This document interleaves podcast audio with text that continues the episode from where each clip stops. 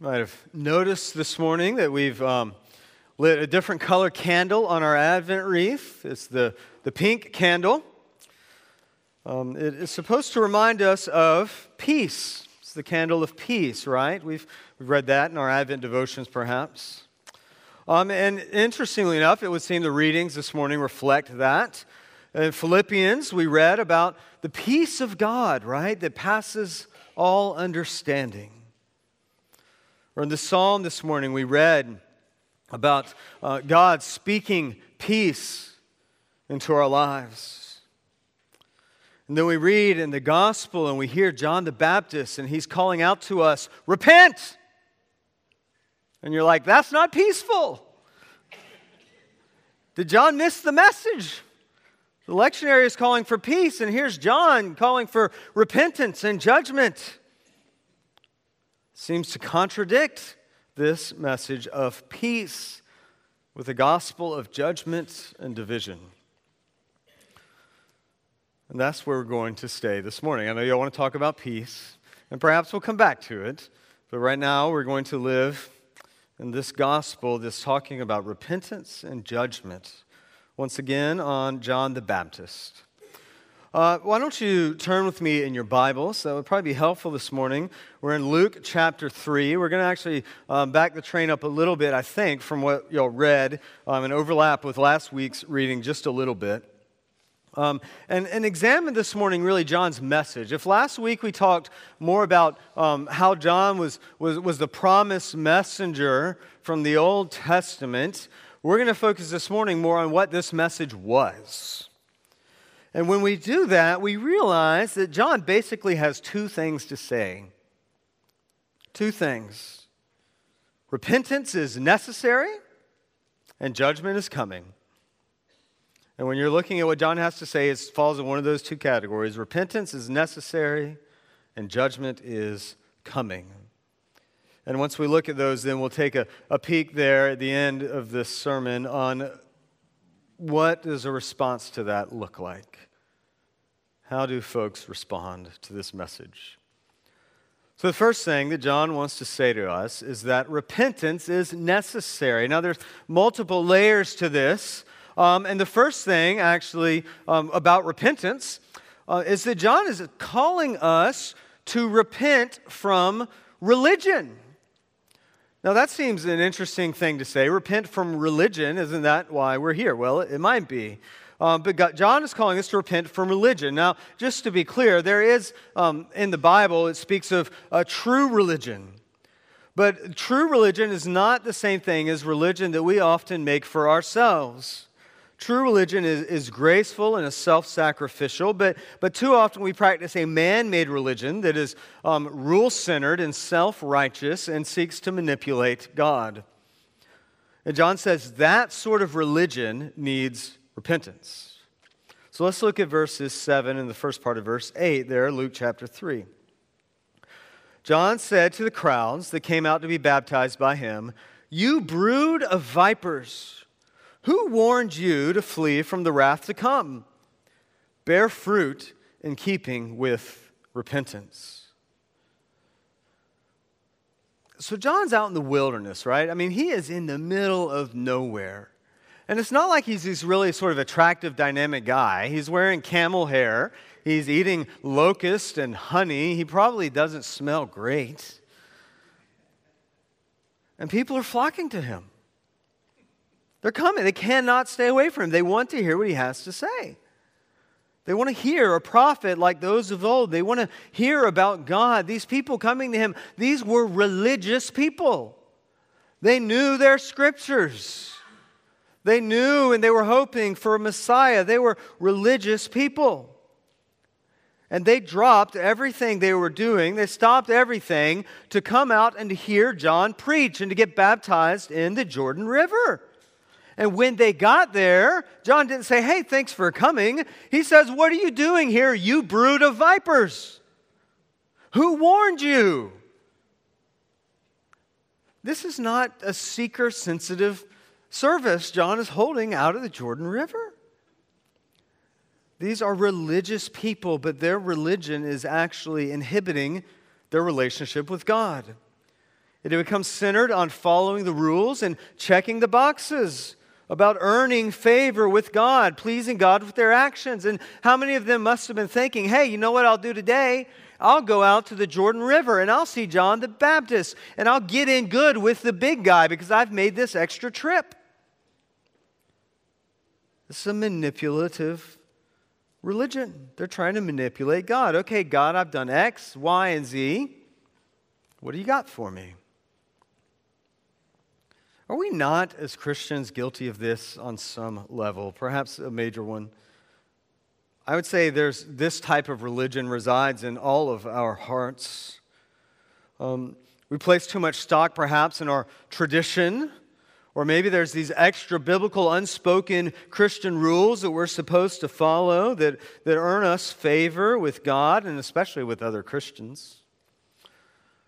Are we not sometimes feeling like we're required to do the right thing or say the right thing or, or vote the right way? Are these not sometimes things we're supposed to do to, to check the boxes to be in good favor with God?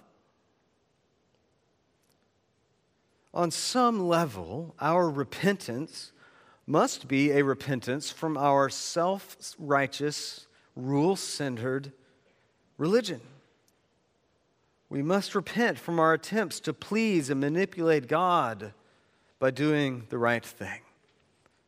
John's calling for repentance from religion. That's a hard thing to hear. Second thing, perhaps equally as hard, God's calling for a personal repentance. Let's look on to verse 8. We're going to realize that, that we can't depend on our heritage or our ethnicity um, to be in good favor with God. So, beginning of verse 8, bear fruit in keeping with repentance. And then John goes on to say, And do not even begin to say to yourselves, We have Abraham as our father. For I tell you, God is able from these stones to raise up children from Abraham. The Jewish people, many of them, had this sort of entitlement. They're, they're God's chosen people, right? They're, they're children of Abraham. We're in, other people are out. Now, the people who are out can get in if they become Jewish, if they become children of Abraham, but, but, but we're in because we're Abraham's children. There's this expectation that because they were God's chosen people, because they were um, Jewish, that they were in. But it's interesting to ask the question do y'all remember Abraham? from chapter 12 of Genesis, well, and 12 and following, that, that, that God called him to be the father of a great nation, that God gave him these promises. Was this Abraham, was he, was he a Jew or was he a Gentile? He was a Gentile. Abraham wasn't Jewish, Abraham was a pagan. And yet, somehow, he saw God and he trusted in God and he had faith in God. And Genesis says God counted it to him as righteousness. He counted it to him as righteousness. Abraham had faith in the God of the universe. Wasn't because of anything he did or, or, or, or doing, you know, having the, the right actions or worshiping God the right way. It was because he had faith. He did not find favor with God due to his family status or his position in society, but through repentance and grace. And what John is saying to the folks who are coming out to the Jordan River, he's saying, look, your status as children of Abraham, that's great and all, but, but, but that doesn't make you right with God. God can raise up children for Abraham from these very stones on the banks of the Jordan River. No, God needs repentance. You need mercy. To be honest, God does not care if we grew up in church. He does not care if we served as an acolyte or on the altar guild. He does not care if our family is buried in the graveyard. He cares if we have personally encountered the love and mercy of Jesus Christ if we had received that in repentance, turning from wicked and evil ways because of God's grace and following Him by the power of the Holy Spirit. It is a personal repentance that John is calling these people to, that he's calling us to. Um, third thing about repentance here is It's life changing. It's life changing. Read on, starting at verse 10. The crowds asked him, okay, they've been convicted. They're saying, okay, we need to repent. What are we going to do? What shall we do? And John answered them, Whoever has two tunics is to share them with him who has none. And whoever has food is to do likewise. Um, tax collectors also came to be baptized, and they said to John, Teacher, what shall we do? And he said to them, Collect no more than you are authorized to do. And soldiers also asked him, And we, what shall we do? And he said to them, Do not extort money from anyone by threats or by false accusation, and be content with your wages. Do you see, first of all, how personal this is? Different people ask him, What should we do? And, and I, I believe John is attacking the very things they might hold most dearly in life. You know, it's kind of nice to have two tunics when it's cold outside in case one gets tattered or broken, right? It's kind of nice as a tax collector to be able to skim a little bit off the top, or as a soldier to be able to take advantage of your position, even if it might mean intimidating somebody. And what, what John is saying is, is no. Your personal repentance is life changing.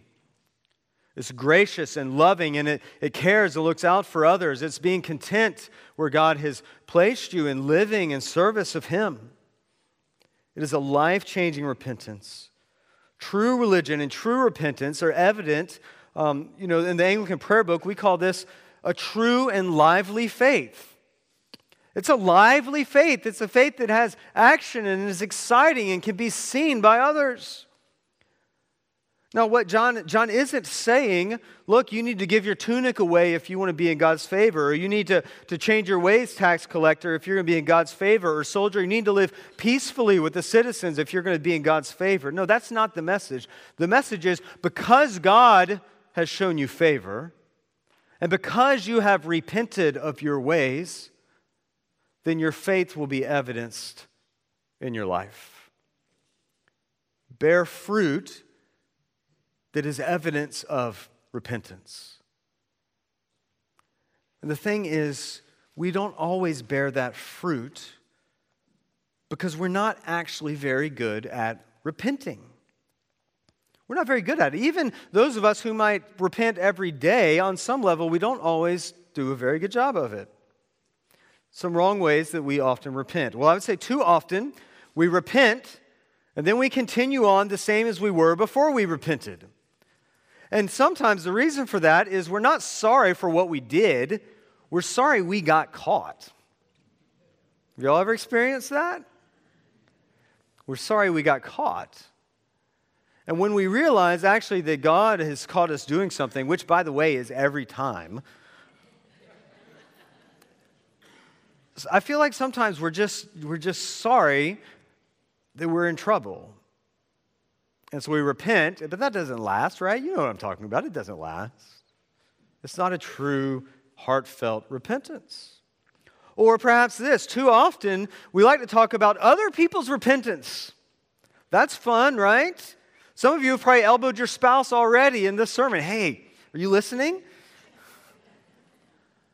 Or some of us are thinking, you know what? John's right. If this world, if the, the people outside the doors of this building, if they would repent, this would be a better place. If other people would get their lives together, we'd be doing all right. That's not true repentance. But there's the general repentance, you know, the public figure who, again, he gets caught or she gets caught. I'm sorry if I did anything wrong, right? I'm sorry if I offended you. God, you know, maybe this is you. God, I, am sorry if I sinned this week. No, I don't know what it was, or I'm not going to tell you about it, but if I did it, I'm sorry. Or perhaps the one we're most good at is conditional repentance. I'm sorry, but. You know, as parents um, and grandparents too, we, we might apologize this way to our children or grandchildren if they've misbehaved. You know, I'm sorry I fussed at you. I, I overreacted, but you were being really bad. Right? It's conditional. I'm sorry, except for the fact that you, you provoked it. and do we not come to God sometimes like that? Maybe we don't, we don't speak it, but we think it. You know, God, I'm sorry I did that, but, but you put me in a really tough spot. I'm sorry I said that about the other person, but, but, but God, I felt like I was being attacked. It's conditional. I'm sorry, but. And these aren't true repentance. This isn't true repentance. And we're going to see why that's a problem in a second. Um, but, but the first point that we need to realize when we're talking about John the Baptist is, is repentance is necessary. True, heartfelt, personal repentance is essential for all of us. Then the second thing that John wants and likes to talk about is judgment. Repentance is necessary because judgment is coming. Let's look at verses 15 to 17. As the people were in expectation, and all were questioning in their hearts concerning John, whether he might be the Christ, whether he might be the Messiah, whether he might be the Savior, John answered them all. And he said, I baptize you with water, but he who is mightier than I is coming, the strap of whose sandals I am not worthy to untie. So when John talks about judgment, the first thing he talks about is the one coming to judge is greater. He's greater than John. Now, Jesus says of John, he says, John the Baptist was greater than anyone who'd ever lived. So we've got John. So if we're down here, John's way up here. And then John says, The one who's coming, Jesus, I'm not worthy even to untie his dirty, filthy sandals. I'm not worthy even to be his most menial slave. That's how much greater he is than I am. The one who is coming after John is far greater. His baptism is far greater as well. He will baptize you with the Holy Spirit and with fire. John's was a baptism of repentance, a symbolic external baptism. You, you wash with water as a symbol of your repentance, but the one who is coming will baptize you with the Holy Spirit. He will baptize your heart. He will change your stone cold, broken heart into a lively heart of flesh. The Spirit will write the love of God on our hearts. The fire of God will purify us and restore us. He's baptizing with the Spirit and with fire. It's a greater baptism. And then finally, and what John really is the point he's getting to, is this one who is greater with a greater baptism is coming with a greater judgment. Verse 17 His winnowing fork is in his hand to clear his threshing floor and to gather the wheat into his barn but the chaff he will burn with unquenchable fire. Do you know that image of the winnowing fork and the wheat and the chaff? Um, I mean, I've not seen it, I've, I've just read about it but, but if you're a farmer, I mean, correct me if I'm wrong, but, but, but the winnowing fork is, is you would lift up the grain and you would sort of throw it up and shake it out, right? And the, the grain that was good to be used in the bread would, would, would fall to the floor, and the chaff, the dust particles, would get um, rise up into the wind and get blown away. Blown away. And the judge is coming. It will separate the wheat and the chaff and the chaff will get blown away. And, and Scripture says, into unquenchable fire.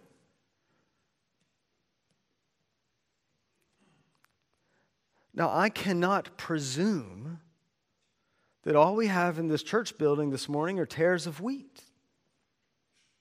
Because there's a mix, even in the church. That's what this passage is saying. These things are together, and the judge will come and he will sort them out. And there are plenty of people who come to church week in and week out. And they say their prayers, they might even read their Bibles. And they probably have really wonderful lives full of good works. And that's all really wonderful. But when the wind blows, it's revealed that they are chaff, that their repentance has not been heartfelt, that they haven't actually met the love and the grace of Jesus. When the wind blows, when the suffering comes, if you do not know the grace of God, you will get blown away. When persecution comes, when times are hard, when it is hard work to follow Jesus, that's when the judgment really shows up. That's when you separate the wheat and the chaff. And even then, on the last day, the final judgment will come. This is serious and stuff. And this is why, this is why John is so serious about repentance, because he knows the consequences. If we don't repent, judgment is coming. And finally, he gives, the scripture gives us an example of someone who encountered this judgment there in verse 19. Herod, king, king of the Jewish people, right? That doesn't mean he was loved by all the Jewish people, but, but he was the king appointed by Rome. And Herod, you see, had, um, had fallen for his brother's wife, Herodias. And she had fallen for him. And, and so, on one hand, this is really bad because it's basically incestuous. And on another hand, um, they both got divorced so they could um, live in this illicit relationship. And he's the king, and so he's supposed to be an exemplar for the people. And John, John was not afraid of Herod, and so John called him out. Just like he's calling the people of the Jordan River to repent, he's sending his message to Herod. You too, Herod, you need to repent. And this is why, very specifically, very public. And so, just like the people at the river, Herod hears this call for repentance. And what does he do? Does he run out to the Jordan and get baptized? Does he stop this relationship? No. He has John arrested and thrown in prison. In fact, you read later on that, that, that, Herodias was so upset with John, she was so angry at him, her heart was so stone cold that she was seeking revenge on him for years and years and years. And finally, she demanded by Herod that John's head be delivered to her on a platter. And that's what happened to John. That's what happened to John. Here's this man given this opportunity to repent, and he goes the exact opposite way. And I think at our most base level, maybe it's not as extreme as Herod, but our most base level, if we're honest, when we hear that we need to repent, that our lives need to change, that what we're doing is not okay in God's eyes, at our base level, we want to say, well, forget that. You know, you can't say that. Who are you? Don't judge me. And we walk the other way. That's what we want to do. Without the grace of God, that we are just like Herod without God's grace. But by the grace of God, we actually can repent. And when we know that grace and we know that mercy, here's the amazing thing this is actually a very peaceful gospel. What does it say there in verse 18? With many other exhortations, John preached what? Good news. This is good news. There's a hymn that we, we were singing in the church building on the processional out, and it's a hymn about John the Baptist, and it's talking about John the Baptist's message. Do you know what the, the hymn writer uses to describe John the Baptist's message? What words he uses? He says that, that this was a message of good tidings. Good news. Repent, that's good news. Judgment is coming, that's good news because the king who's coming to judge is the same king who died on a cross that we might receive God. That Jesus the king is also Jesus the Savior, Jesus the suffering servant who took our hard, stone cold hearts, who took our unwillingness to repent, who took our unwillingness to follow God and had them nailed in his body to the cross that we might have life. He was raised from the dead that we might know the grace of God and be able to repent. And so the question for us this morning is will we hear this good news? Do we long to have peace with God and peace with each other? Do we long to know the graceful judgment of Jesus? Do we long to fall onto the floor, the threshing floor, as wheat in the kingdom of God? Because that's the invitation. That's the invitation of Advent. As we prepare to remember the birth of Jesus, we're also preparing for him to return. And this season of Advent is a grand invitation to repent. That's good news that we even have that opportunity to repent and to come back to God and to know the grace and love and forgiveness of Jesus. Let us pray.